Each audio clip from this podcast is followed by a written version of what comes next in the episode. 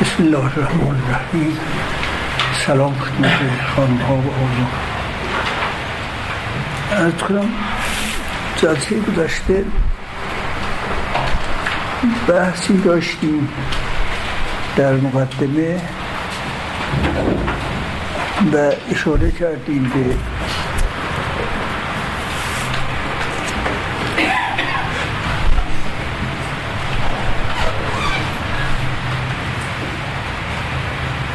توانایی‌های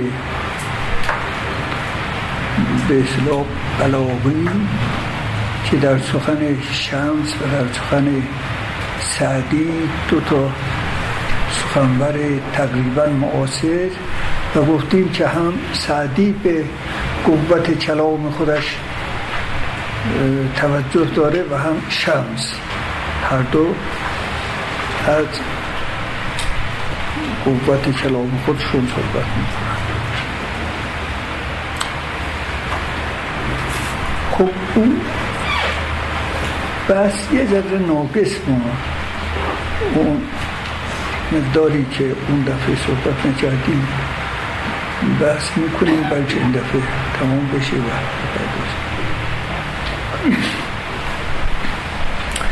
خدیو روح شمس الدین که از بسیاری رفعت نداند جبرائیل وحی، خود جای نشستش را.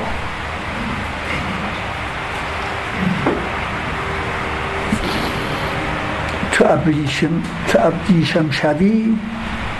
ابریشم شوی وریشم تاب وحی او. چون دفعه گذشته اشاره کردیم که غیر از این که کلام شمس را شیرین میگه، نمیدونم جذاب میگه، این حرف ها میگه وحیاسا. بیتش را خوندیم که میگه که قلائدهای دو دارد بناگوش ضمیر من، از اون الفاظ وحیاسای شکربار شمس الدین. اون قضیه وحیاساست که هست، راجبش که خود تأمل میکنیم دفعه.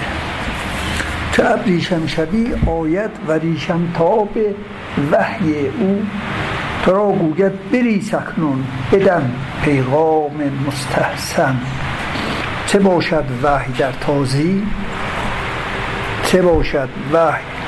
در تازی، بگوشم در سخن گفتن. دهل می نشنود گوشت به جهد و جد نوبت زن. بهاری باش تا خوبان به بستان در تو آمیزند. ببینید وحی بیخ گوشی یواششی در گوش کسی نرم صحبت کردنه. که تو ابریشم شوی آید وریشم تاب وحی او. وحی میاد ابریشم تابی میکنه، میاد به سراغت. تو را گوید بریز اکنون بدم پیغام مستحزم. چه باشد وحی در تازی، خودش معنی میکند به گوشم در سخن گفتن. دهل می نشنود گوشت به جهد و جد نوبت زن. قدیم بر در سرای سلطان و امیر نوبت می زدن، 5 نوبت می زدن که در تمام شهر آوازش می پیچید. تو صدای طبل نوبت زن را گوشت نمی شده، صدای وحی را چطور می تونی بشنوی؟ بهاری باش تا خوبان به بستان در تو آویزند. که بگریزند این خوبان ز شکل بارد بهمن. زمینه باید فراهم باشه برای اون ابریشم تاب. بهاری باش تا خوبان به بستان در تو آویزند.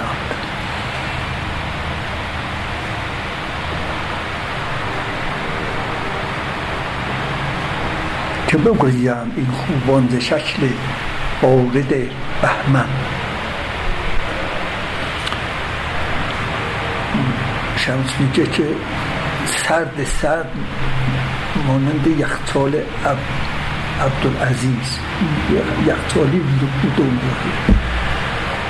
با این سردی که تو دادی با این چیزی عایدت نمیشه، که اون خوبان در تو نمی آویزن تا تو بهار بشی. بهار شدی میان سراغت.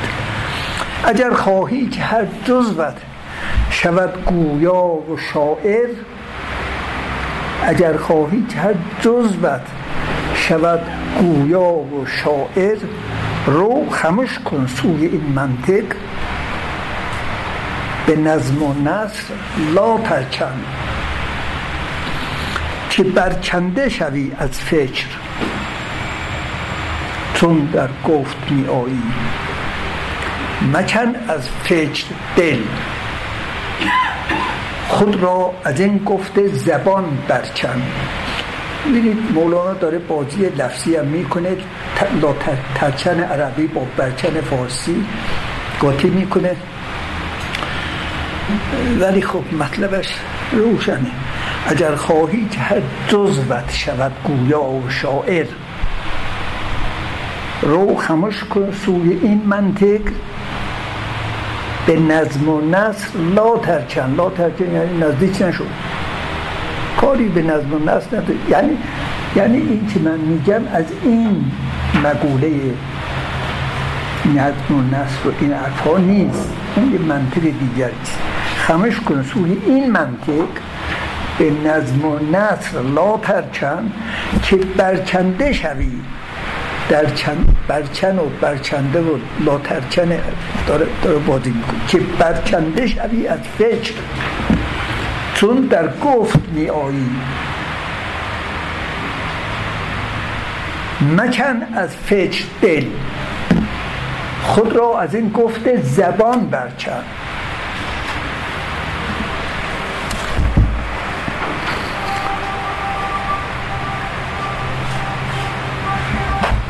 خب گفتیم که درخشندگی و شیرینی کلام به آسانی قابل فهم است، اما مراد مولانا از وحیاتا بودن کلام شمس چیست؟ چرا مولانا مقال شمس را وحیاتا میخواند؟ گمان میکنم مقصود او آن است این کلام به گفتار عادی آدمها نمیماند، یا به گفتار آدم‌های عادی نمی‌ماند و لحن و تنین خاص کلام انبیا را دارد. می‌پرسید کلام وحیاتا چگونه است؟ راستش رو بخواهید من از بیان آن عاجزم.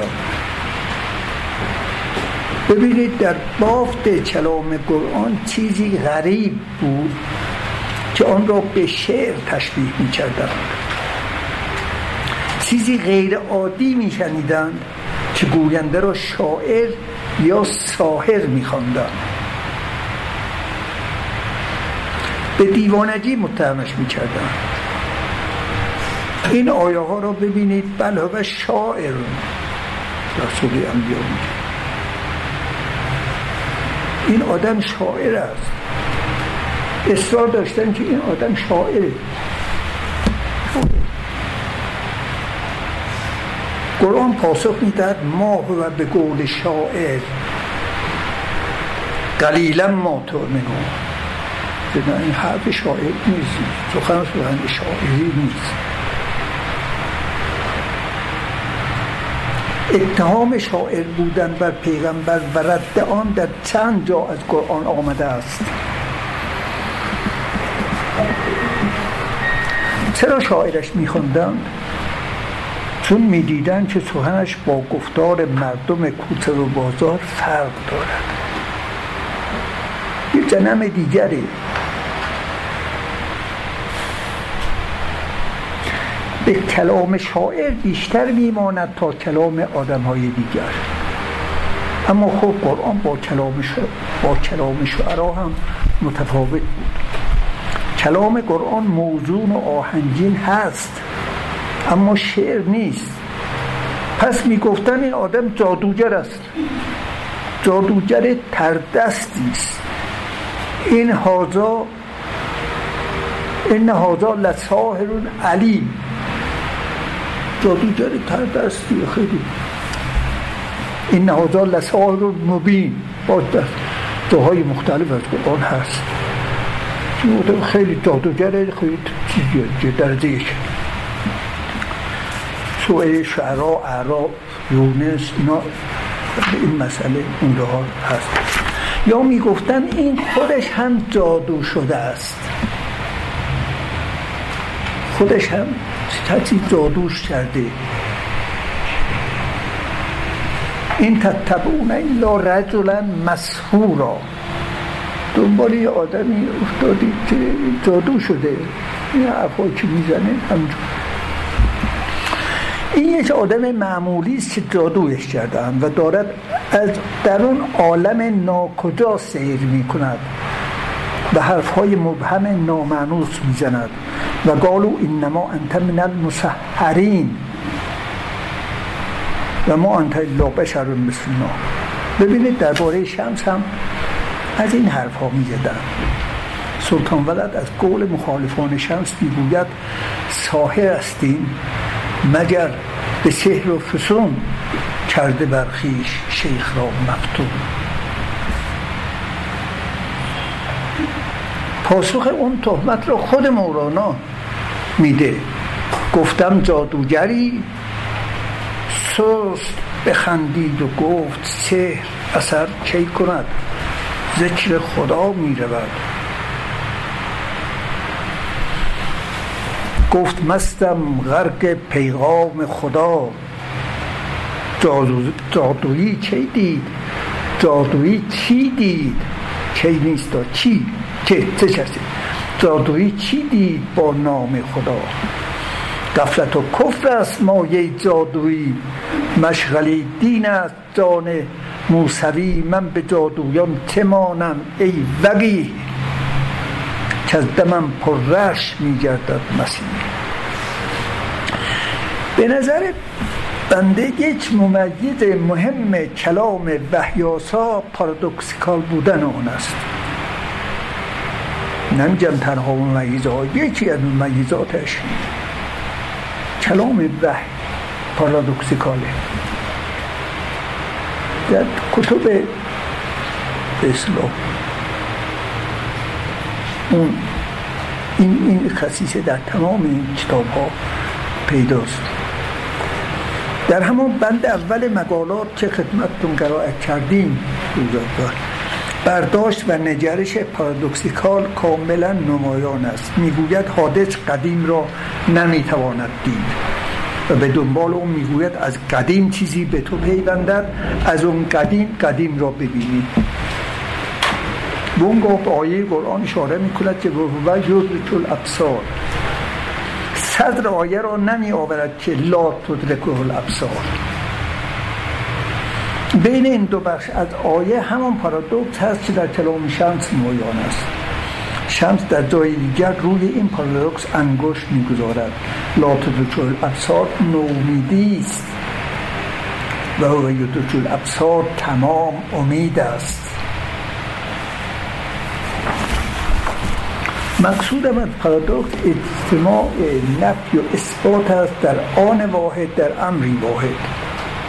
بهر این لفظ الست مستبین نفی و اثبات است در لفظی قرین، چون که استفهام اثباتی است. این لیک در لفظ لیسه شد قرین. دفتر پنجم مصنوی میگوید در لفظ الست نفی و اثبات با هم جمع شده، زیرا الف علامت استفهام اثباتی است. آیا من خدای شما نیستم یعنی که هستم، و لیسه کلمه نفی است، پس نفی و اثبات در اینجا با هم جمع شده. از عطار است که میگوید در میان نفی و اثباتم مدام، نه به من شد کار و نه بی من تمام. در میان این و آن در مانده ام، در یقین و در گمان در مانده ام. خب حالا این دیگه بیشتر از این نمیشه در این مقوله پیش رفت. یک چیزی عالمیست که ما نمیدونیم چیه، یه عالمیست که ما وارد اون عالم نیست.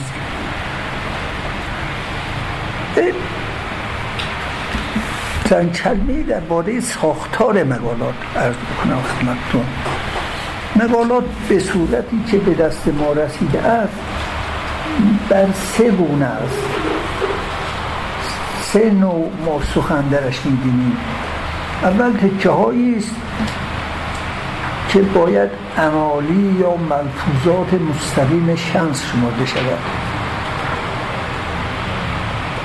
دوم تکه‌هایی که یادداشت‌هایی از گفته‌های اوست، یعنی الفاظ عیناً مال او نیست ولی او گفته و دیگران نوشته‌اند. این اون قسمت اول چیزایی است که با دیکته میمونه، او دیکته کرده نوشته‌اند. این یکی اینا صحبتی کردن از حرف‌های او یادداشت برداشته‌اند و نوشته‌اند. سوم بخش هایی که من از اونها به گسسته پاره ها تعبیر کردم، مرکب از عبارت های ناتمام که شنونده اونها را درست نگرفته یا جمله های درهم و برهم نامربوط و بنابراین نامفهوم. گاهی چنین گمان می رود که کاتب در سه کلمه به صورت رمز روی کاغذ یه چیزایی نوشته تا یادآور مطلب برای خود او باشد که بعدا بتونه بازسازی بکنه مطلب. در هر حال ما در چاپ مقالات این بخش گسسته پاره ها را مجزا آورده ایم، اما اون دو قسمت اول را از هم تفکیک نکرده ایم و تفکیک دقیق اونها اصلا ممکن نیست. گاهی میبینیم که یادداشت کننده خود در متن ظاهر میشود. مثلا میگوید مولانا شین، یعنی مولانا شمس، مولانا شین تبریزی، مولانا شمس تبریزی اعلی الله ذکره. خب معلومه که مولانا شمس خودش نمیگه، کاتب وارد روایت شد. یا روی به مولانا صلاح الدین کرد و همچین گفت. این یه شخص ثالثی میاد در کار. هر جا که نام شمس به میان می آید جمله های دعاییه مانند الله ذکره نشان می دهد که نویسنده در مقام روایتگر مطلبی را می نویسد. به طور کلی مخاطب مقالات در برخی جاها شخص مولانا است و یا روی سخن با اوست.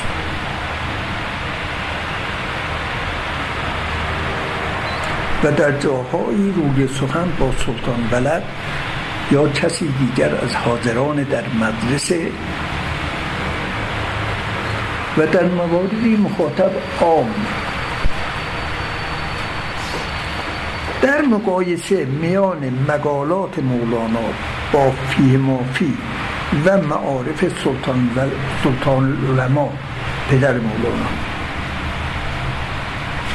با مقالات شمس به نظر می رسد که فیه مافی و معارف سلطان ولد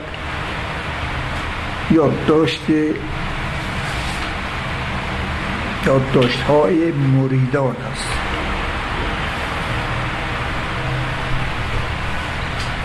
معارف سلطان ولد پسر مولانا و فی مافیه خود مولانا، اینا به نظر میاد یادداشت‌های مریدانه که بعد به نظر خود شیخ رسوندن. اما معارف پدر مولانا سلطان العلماء شکل ویژه‌ای دارد.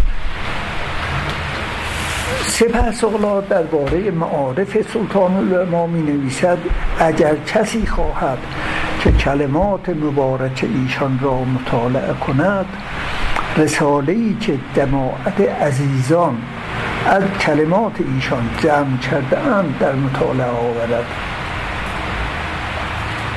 مستفاد از این عبارت این است که معارف سلطان‌العلما را جماعتی از عزیزان گرد آورده‌اند، یعنی از اصحابش. اما دقت در محتوای معارف که چاپ شده اطلاع مرحوم روزانفر به نظر میرسد که این کتاب از 3 بخش ترکیب یافته. بخشی همانطور از که سپهسالار گفته گردآوری مریدان، بخشی دیگر یادداشت‌های فقهی است که سلطان‌العلما خود برای درس فقه آماده می‌کرده است. این که ارتباط مریدان نداره، چون سلطان‌العلما مدرس فقه هم بود، یعنی غیر از جنبه ارشاد جنبه سلطان‌العلمایی داشت. سلطان‌العلما که با قاضی اون شهر هم دعوا مرافعه داشت که سلطان‌العلما اینجا میکرد، اون قاضی هم اون امضاش را روی سلطان‌العلما خط میکشید که ادعا بی خود ادعا میکنید، ولی بالاخره این از صنف علما بود، مفتی بود، درس فقه میداد، فتوا مینوشت و زیرش هم زیر اسناد حقوقی را سلطان‌العلما امضا میکرد، اون یارو هم نداشت میگرفت. خب این درس های فقهی که میگفت این قبلا یادداشت میکرد که چه مطالبی اونجا میخواد مطرح بکنه. این که الان اون قسمت هایی که در چاپ مرحوم فروزانفر شما میبینید که داده و مرحوم شیخ الاسلام هم از نظر فقه شافعی توضیحات داده، روشن کرده که معنیش اینه فلانه، اون حرفا اونا یادداشت هایش برای مدارس درس، برای درس آماده میکرده، اونا رو میآورده سر درس مطرح میکرده و سر اونا تفسیر میدادن و تشریح میکردن و توضیح میدادن و جرفه. پس اونا یادداشت های خودشه، با قلم خودش نوشته. اما بخش 3 معارف سلطان‌العلما یادداشت‌های شخصی اوست. شخصی به تمام معنا میگن، یعنی خصوصی اوست. شخص اون یادداشت‌های فکری را او یادداشت کرده برای اینکه با طلبه‌ها بحث بکنه، مطرح بکنه، بحث بکنه. این یادداشت‌هایی است برای خودش، فقط یادداشت‌های خصوصی اوست که روزانه می نوشته.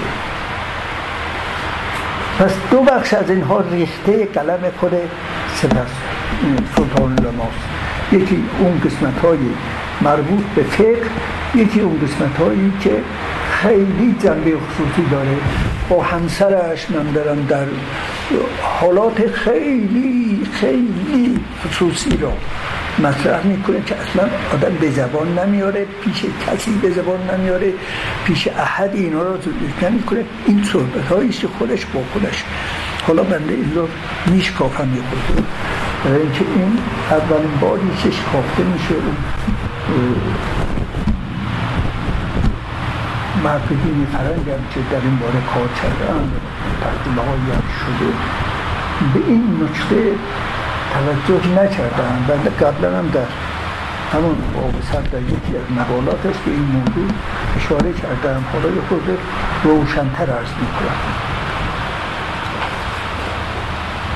این سنت در میان مشایخ تصوف وجود داشت، رسمی سنتی در میان مشایخ تصوف که به قول سیف باخرزی در امدادالاحباب میگوید حرکات و سکنات جمیع عمر،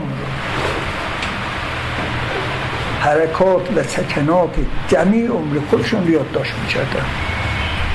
امروز حسن را دیدن، امروز حسین را دیدن، این حرف را زدن، امروز فلان جا رفتن، امروز فلان کار را کردن، تمام یادداشت می‌کردن.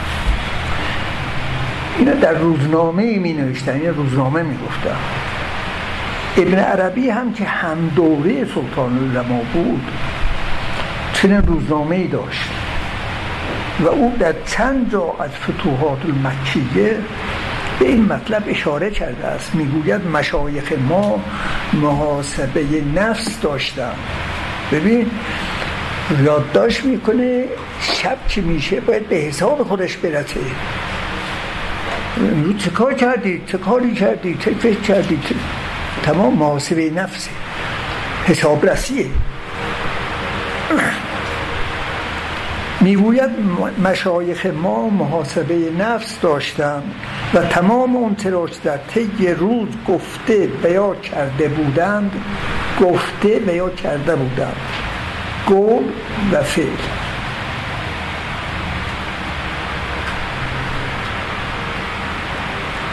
در بعد از نماز شام در منزل یادداشت می‌کردم. کاراش تمام شد، نماز شامش، نماز اشارهش گذاشت، میگرفت و روزنامهش رو مینوشت که امروز این کارا رو کردم.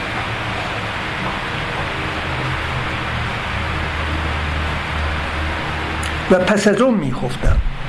ابن عربی میگوید من در این باره یک قدم دیگر برداشتم و علاوه بر گفته ها و کرده ها اون ترا هم که به خاطرم میگذشت یادداشت میکردم.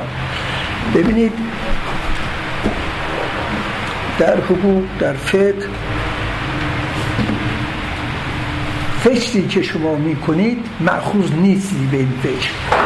شیطانی ترین فکر را میکنید تا به عمل نرسیده، به ظهور پیدا نکرده در عالم عمل، مسئولیتی برای شما نداره. در حقوق امروز هم اینجوریه. یارو فکر میکرده چون کس رو بکشه، او فکر میکرده ولی نکشته.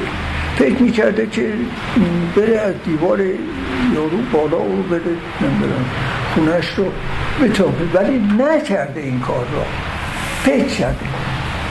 صرف فکر کسی مأخوذ نیست به صرف فکر، نه در حقوق جدید نه در شرع اسلام، ولی اخلاقاً مأخوذه. نیت المرء خیر من عمله، اینو میگم.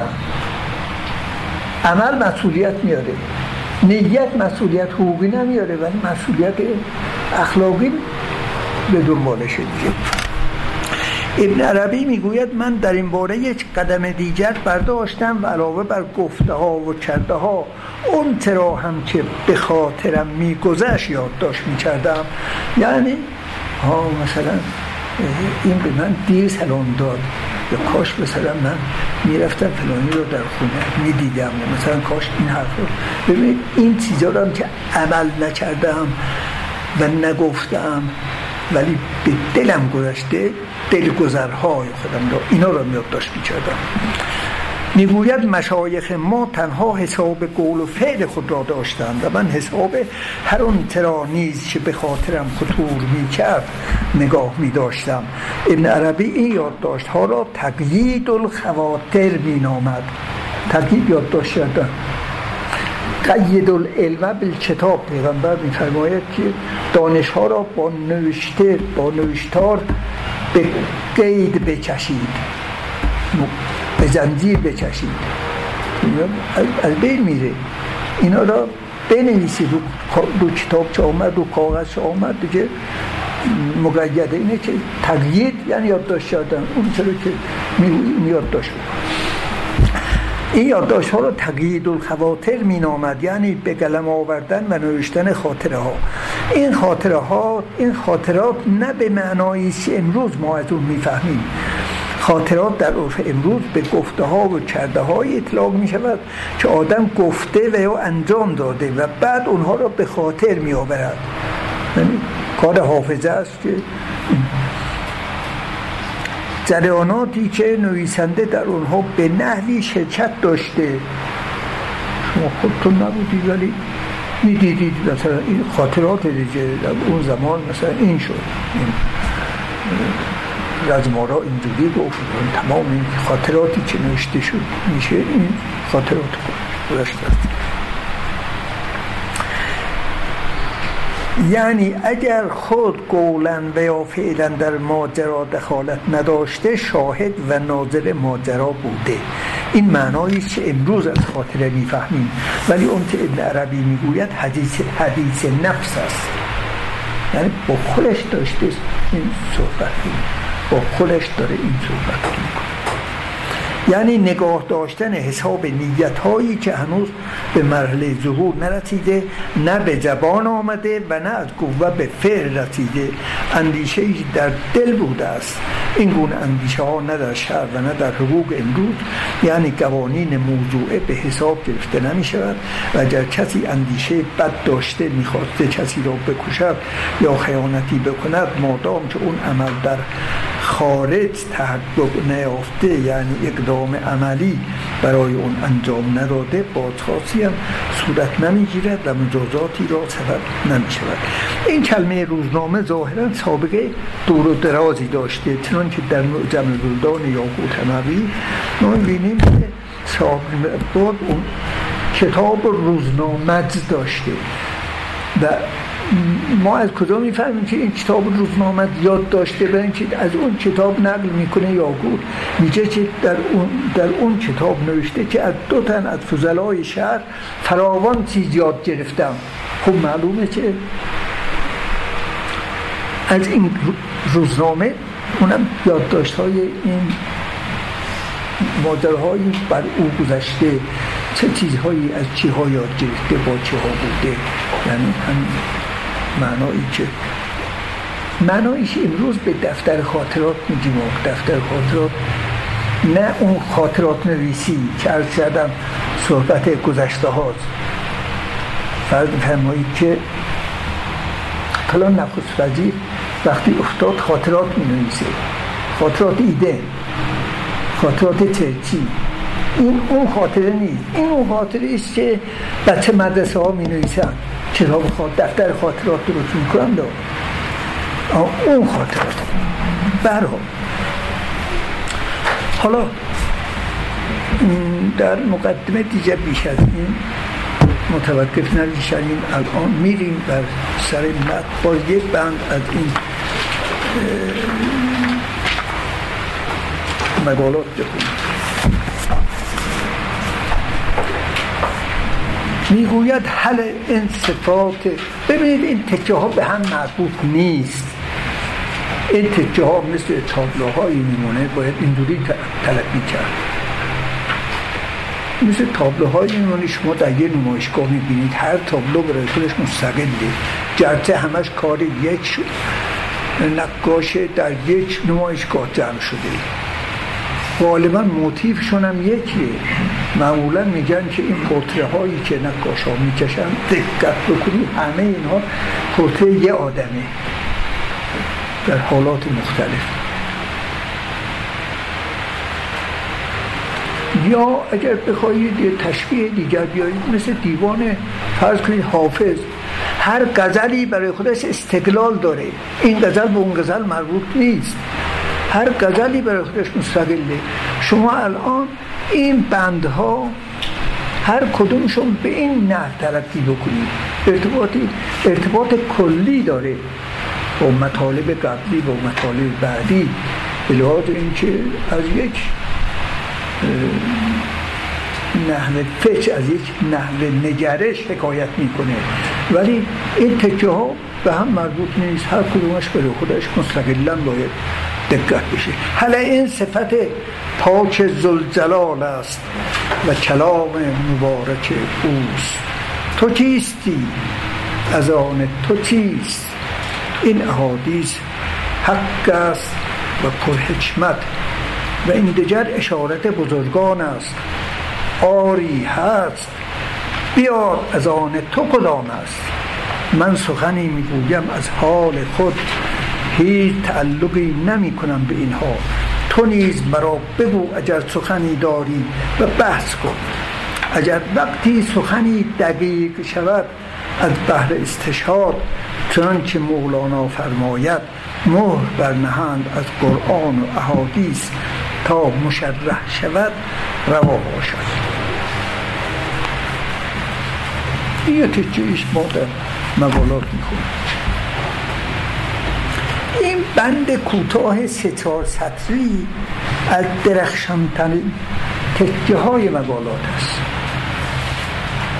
من برانم که اگر از شمس تبریزی هیچ نمونده بود مگر این 300-400 برای معرفی عظمت فکر و اصالت شخصیت او کافی بود و می تواند کلیدی باشد برای بازگشایی رمز نفوذ و تأثیر او در تحول شخصیت مولانا.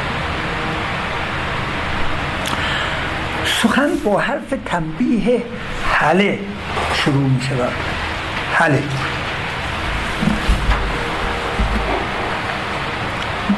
مولانا از ظرفیت‌های زبان حد اکثر استفاده را می‌کند. در کلام مولانا ما می‌بینیم این را.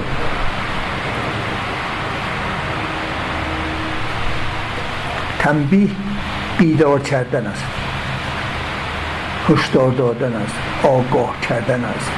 تنبیه به این معنی است. حرف تنبیه در کلام بسیاری از سخنوران ما کمتر پیدا می‌شود. شاید به سبب اون که سخنی چندان برای بیدار کردن نداشتم. اما میبینید مولانا از این مقوله نیست. همین حرف تنبیه که در کلام شمسی دید بارها در کلام مولانا پیدا میشه، تکرار میشه. نقش اصلی اینها بیدار کردن دلهاست. پس حرف تنبیه لازم دارم. آگاهی افشاندن بر جانها. هله قلب من، هله جان من، هله این من، هله آن من، هله خان من، هله مان من، هله گنج من، هله کان من، هله ای کیا نفسی بیا، در عیش را سر برگشا. از هله استفاده کردن در ابتدای کلام. این بند کوتاه مصدر به حرف تنبیه هله با همه کوتاهی بر 3 بخش قابل تقسیمه. کل مطلب افشاگری شجاعانه است از محتوای فرهنگ توقف و انسداد که پویایی و زایندگی خود را از دست داده و رو در وادی انحطاط نهاده است. در چنین فرهنگی اون که گفته می شود و نوشته می شود جز تکرار حرف هایی که هزاران بار گفته و نوشته شده است نیست. شما الان می بینید همه از روی دست یکدیگر می نویسند و همه یک نوع حرف ها را، حرف هایی که شناخته شده و 100 بار گفته شده است، این حرف ها را به اجتیجا تحویل می دهند. کسی حرف تازه‌ای برای گفتن ندارد، حرفی از خود برای گفتن ندارد. سخنگویان به مثابه نوارهایی عمل می کنند که مقداری حرف های معین و مشخص پیشاپیش در اونها ضبط شده و تا هستند و از صحنه بیرون نرفتند همونها را تکرار می کنند. تعابیر تکرار شده صورت کلیشه پیدا کرده و راه را بر هر گونه نگرش تازه و تعبیر تازه بسته است. شمس در بخش اول آن بند که خواندیم اظهار قبول می کند و تصدیق می کند که آری اون چه شما می گویید و می نویسید عین کلام بزرگان گذشته است و کلام بزرگان سلف اعتبار خاص خود را دارد. این یکی آیه از قرآن کریم است، اون یکی پاره از حدیث شریف است.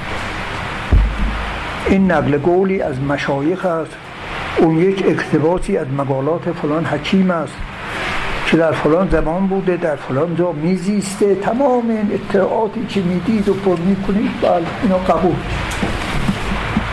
اینها همه درست، همه معتبر، همه قبول. اما میپرسد اما سهم تو در میان چیه؟ سهم تو در میان چیست؟ حرف تو کدام است؟ بخش دوم توصیف سخن خود از چی میگوید؟ من اون چه میگویم از خود میگویم و کاری ندارم به اینکه کسی از گذشتگان چنین چیزی گفته یا نگفته است. مخاطب خود را نیز فرا میخواند که از نقل قول دیگران دست بردارد و اون ترا که خود اندیشیده و دریافته است عرضه بدارد. در بخش سوم روشن میکند که مقصود او آن نیست که سخن ما حتما باید با سخن گذشتگان منافی و ناسازگار باشد. مقصود آن است که صرفاً حاشیه‌نویس سخن گذشتگان نباشیم، بلکه سخن خود را بگوییم و اگر از گذشته چیزی در تأیید یا توضیح یا تشریح گفته خود سراغ داریم اون را در حاشیه بیاوریم. ما الان حاشیه‌نویس گذشتگان هستیم. حرف‌های گذشتگان باید در حاشیه حرف‌های ما بیاد. حرف من اگر اصالت داره میتونم حرف خودم رو بزنم بگم بله فرانچس هم این حرف رو به عنوان تأیید. ببینید گفت که اگر وقتی سخنی دقیق شود، یعنی سخنهای خیلی از بحر استشهاد چنان که مولانا فرماید مهر برنهند از قرآن احادیث تا مشرح شود روا باشد. این اشکال نداره، شما مطلبتون رو داشته باشید، بعد مولانا با اون اشراف و با اون تسلطش بر مقالات اسلامی خب اگر چیزی در تایید این مطلب، در تصدیق این مطلب هست بجای اون اشکال نداره.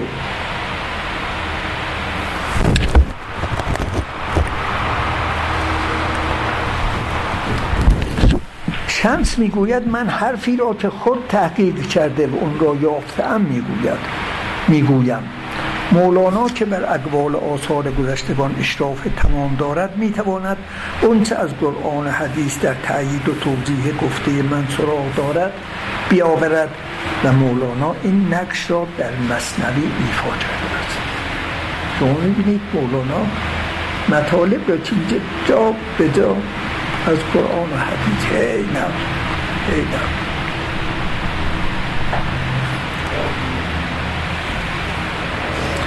از امثال و حکم و قصص و اینا هم دو مولانا اون چه در تأیید مطلب هست نقل میکنه. اون چه شمس در این بند گفته یک آسیب شناسی فرهنگی است. اگر سرمایه سخنوری تنها تنیدن بر افکار گذشتگان و حاشیه‌نویسی بر اقوال اسلاف باشد کار به بت‌پرستی می‌کشد.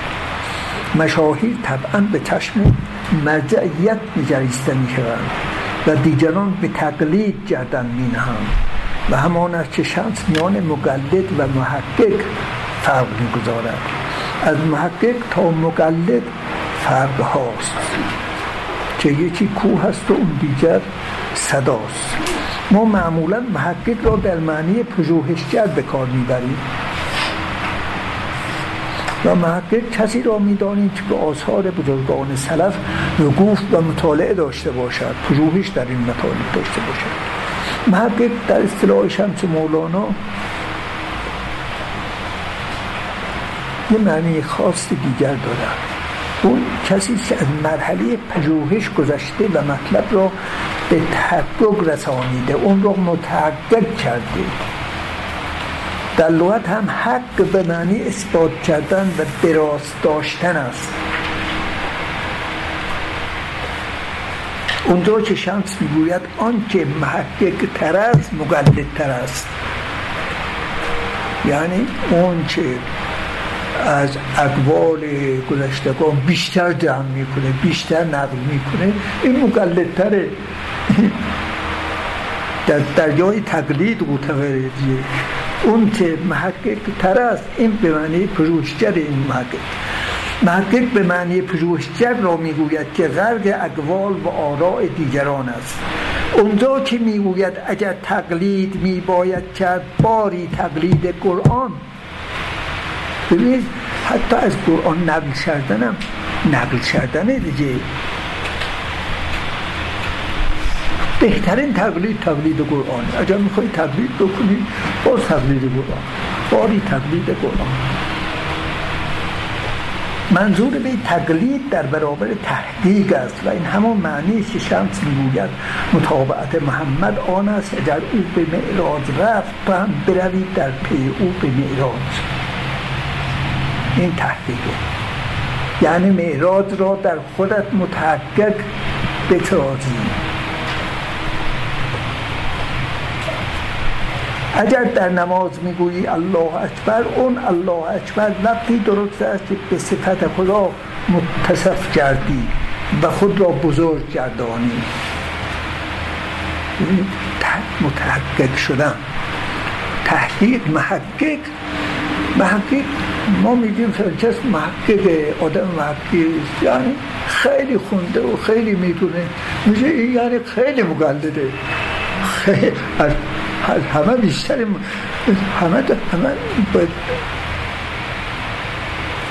یه وقتی از شما یه نفر تبلیغ میکنید، یه وقتی مقلدتون خیلی، اتوریتتون، مرجعتون خیلی، بالاخره در عالم تقلید هستید دیگه. پسش تا مرجع، پسش تا اتوریته شماره دو میکنید.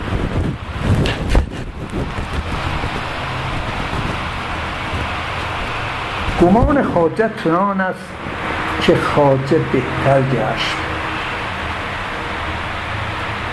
ولیک هست تو بیمار دق واپستر. این بیماری سده، هرچی دست پا بزنه بهتر میشه. گمان خواجه چنان است که خواجه بهتر گشت، ولی که حتی بیمار دق واپستر به حجت و به لجاد و ستیزه افسون گشت، ز جان حجت ذوقش نبود هیچ اثر.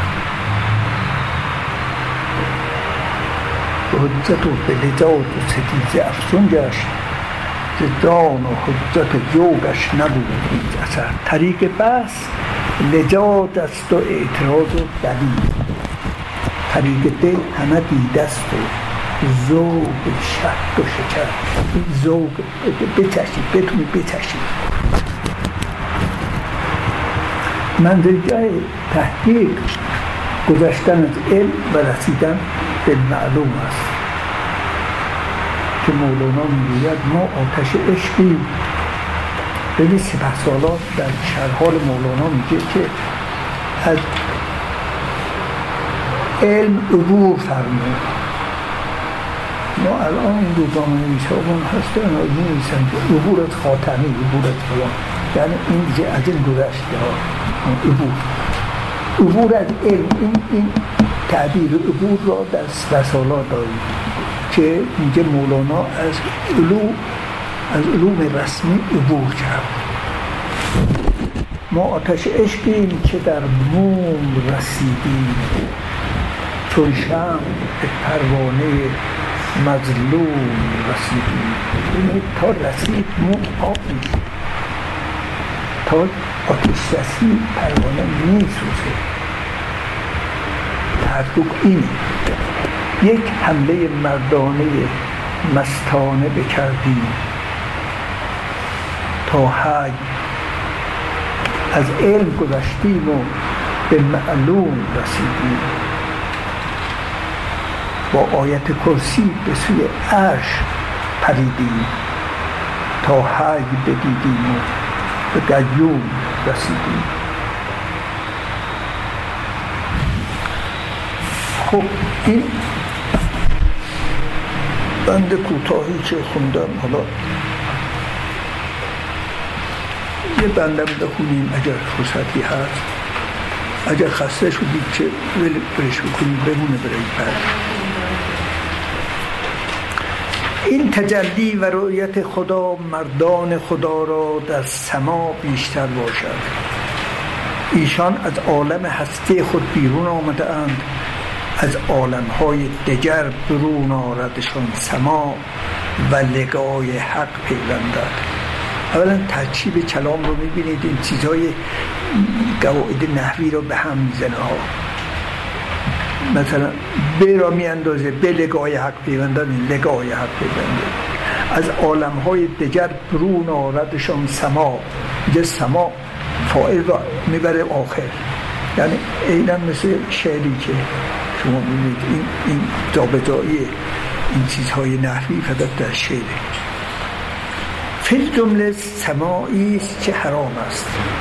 ببین فی جمله ما یه بل جمله داریم، یه فی جمله داریم. بل جمله رو وقتی میگن که ما یه جنبندی میکنیم که تمام مطالب رو در بر میگیره و تمام میکنه. فی جمله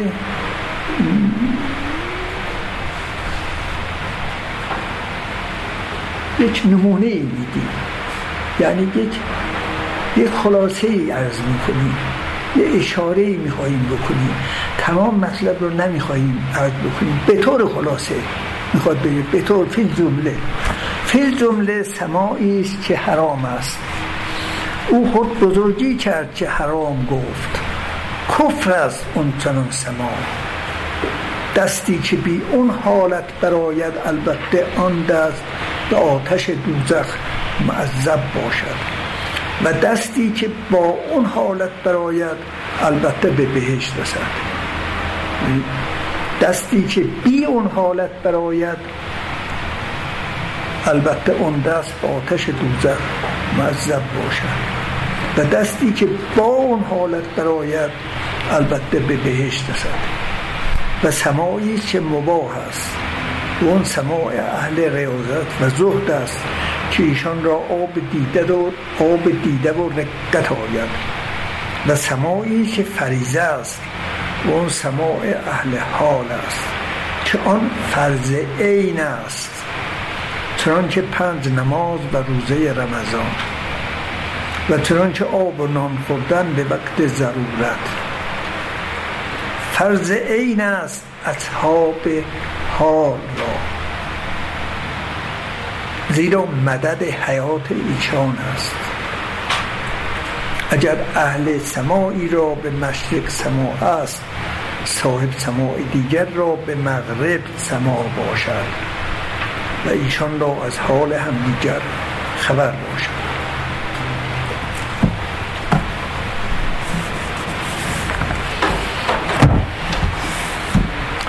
اولا در اون جمله اول روشن میکنن که هدف از سما تجلی و رؤیت خداست.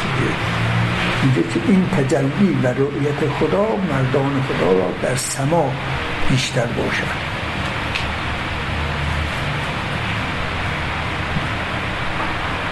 از عالم هستی خود بیرون آمدند، از عالم‌های دیگر هم بیرون می‌آوردشون سما و به لگای حق میبرد. بعد اقسام سما را میگوید، 3 نوع سما: سماع حرام، سماع مباح و سماع واجب فرض عین. بعد میپردازد، اشاره میکند به ارتباط معنوی میان اهل سما، که اگر اهل سما را به مشرق سماعی است، صاحب سماع دیگر یا به مغرب سما باشد و اینا از حال دیگر باخبر باشد. خب برمیگردیم به روایت سپهسالار از برخورد مولانا و شمس. سپهسالار که مدعی است که سراسر بر آستان مولانا داشته، که اگر 3 سال باشه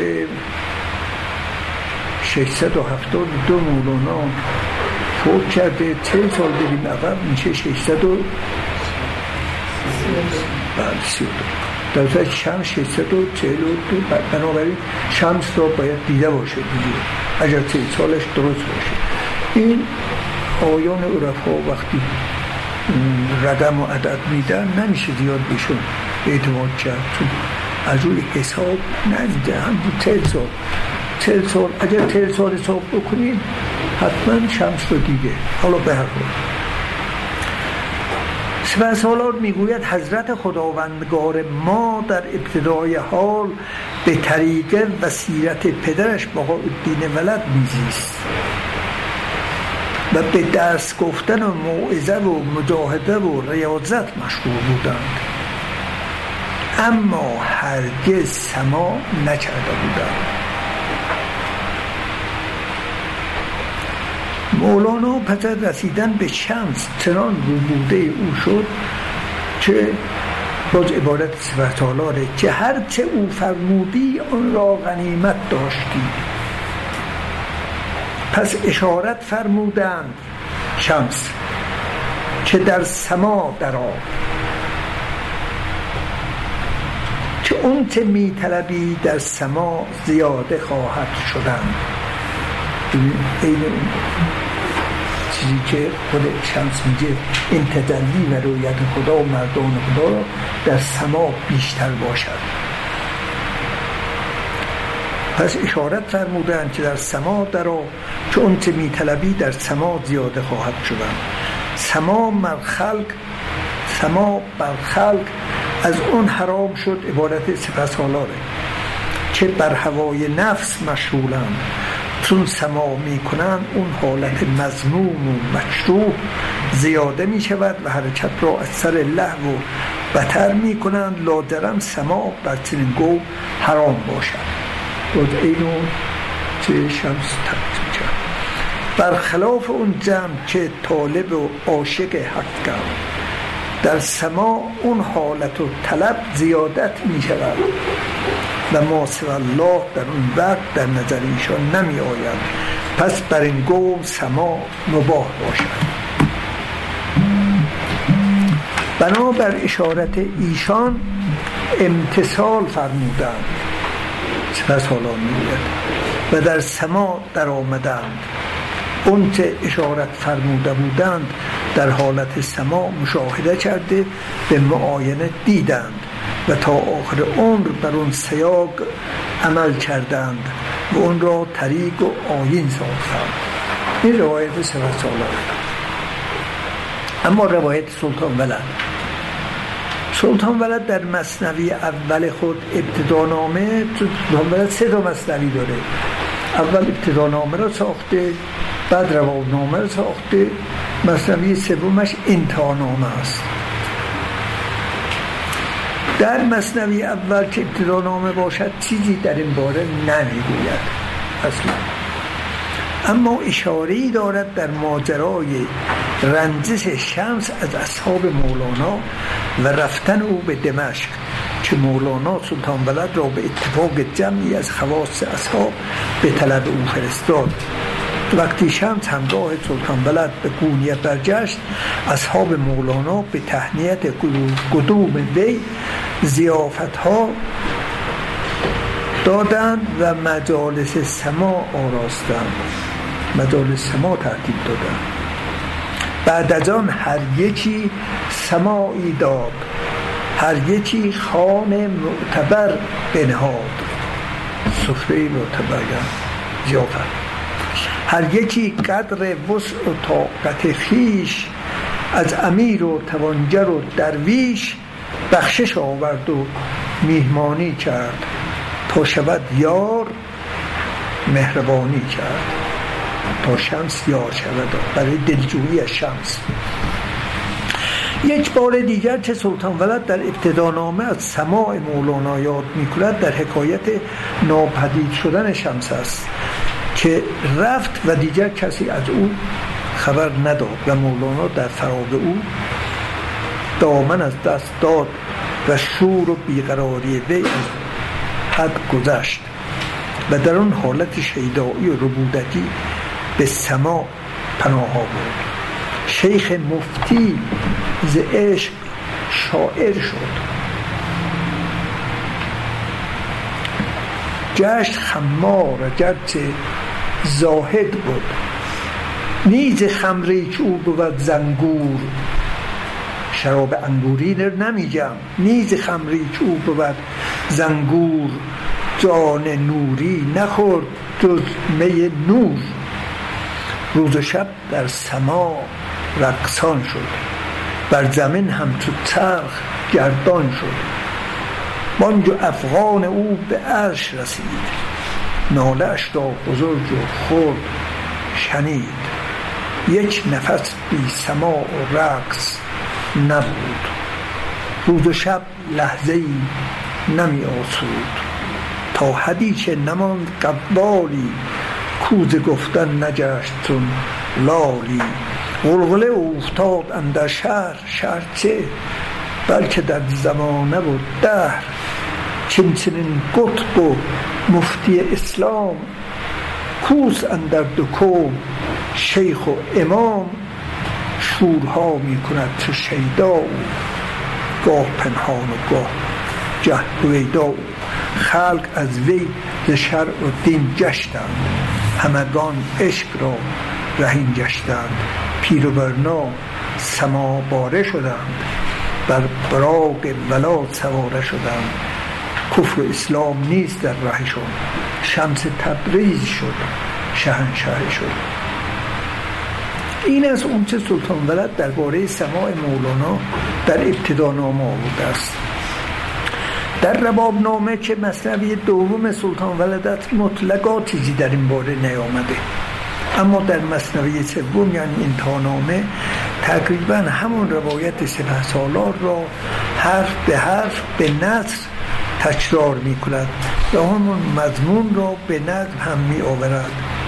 این را ما در این قصه ها نقل کردیم، صفحه 91 تا 93 هست که اینجا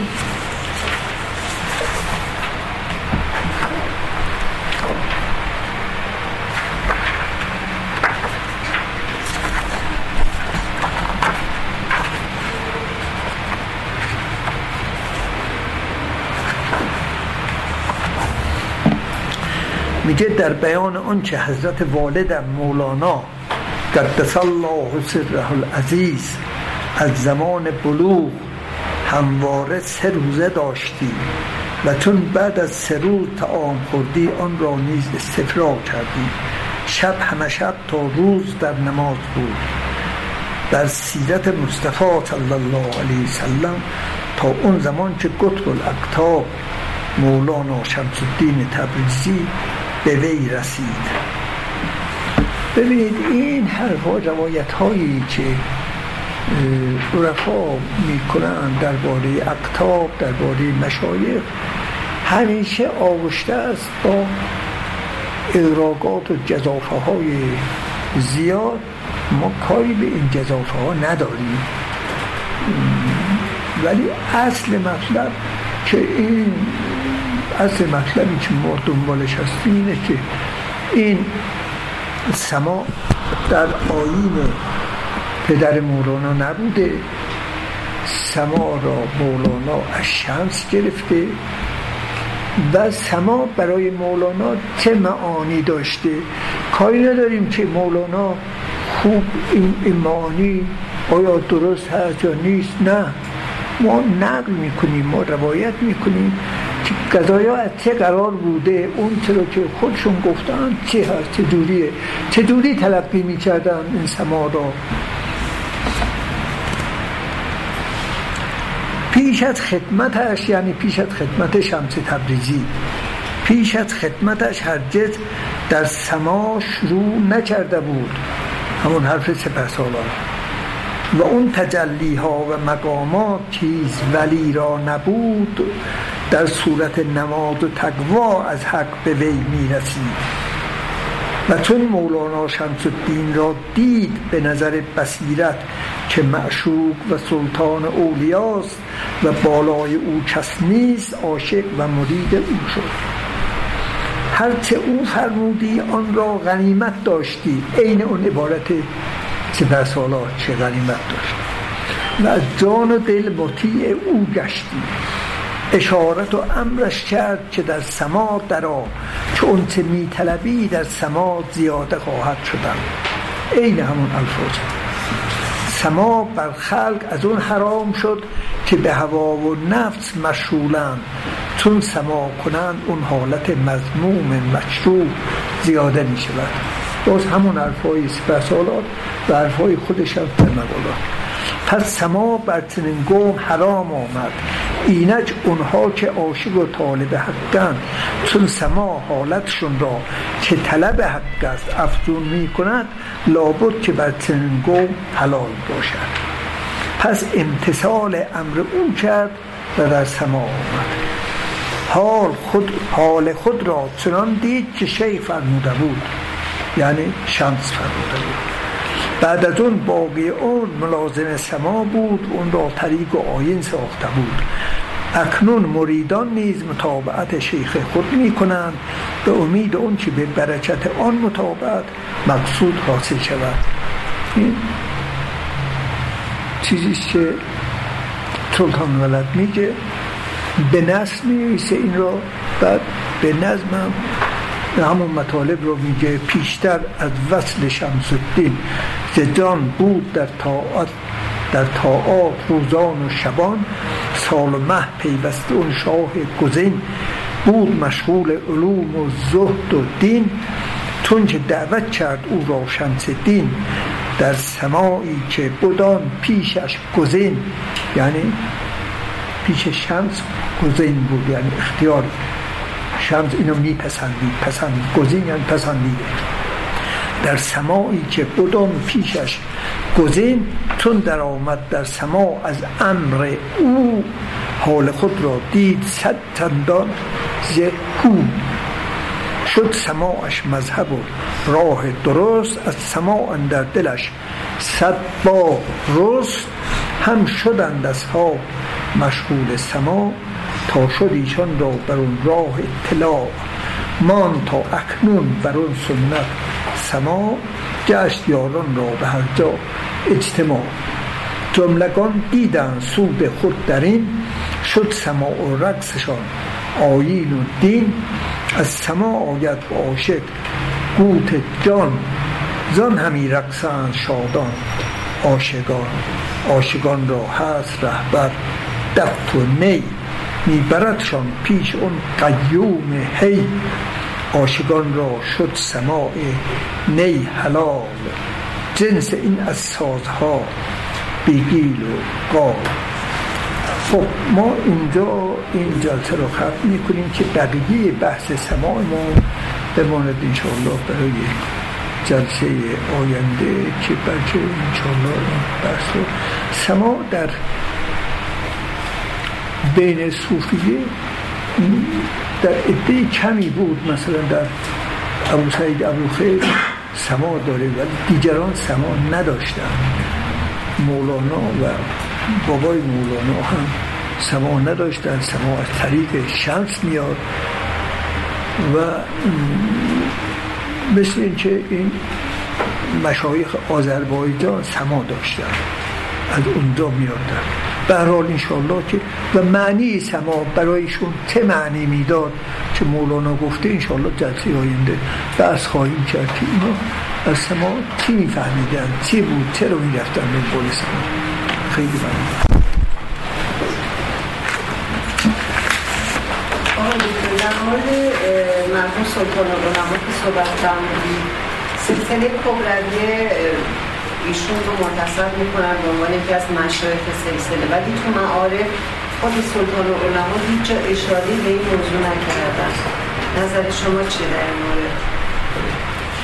منم مثل شما نگاه میکنم در معارف که من چیزی در این که سلطان العلما هم چپاده ارشاد میکشید و هم دعوی سلطان العلمایی داشت، یعنی کار نقش دوگانه داشت، درش حرفی نیست. ولی این که آیا در سلاسل تصوف اون که گفتن به نجم الدین کبری منتسب بود نبود، اونو من تحقیق نشدم، نمیدونم واقعا اینا به سلسله مشهوری منتسب بود یا خودش روپای خودش بود، و من تحقیقی در این باره ندارم.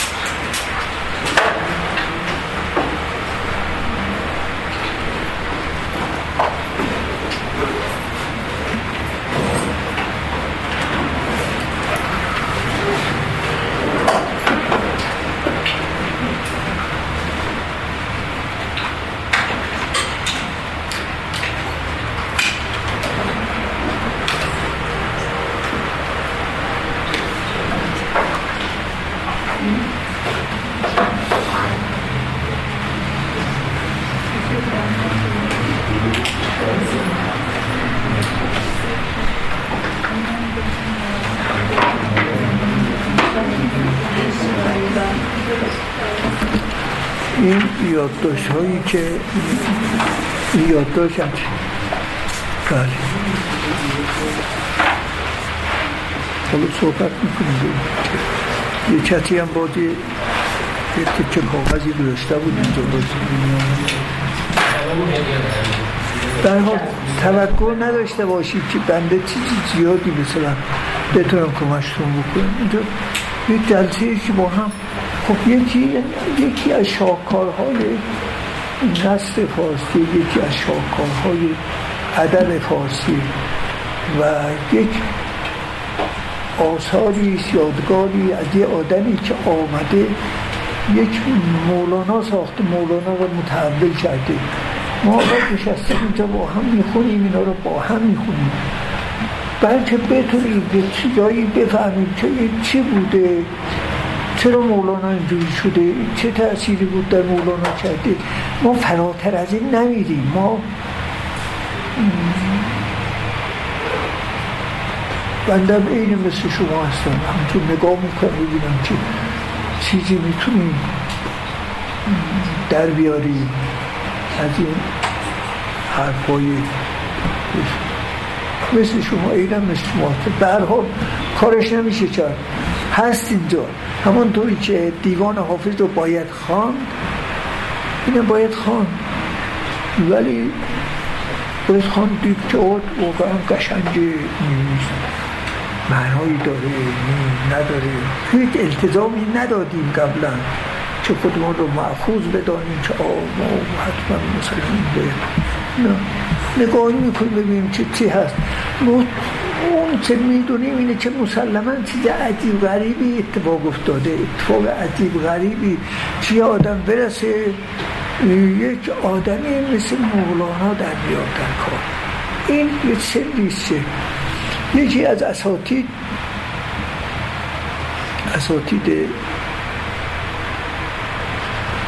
مشهد این دفعه بنده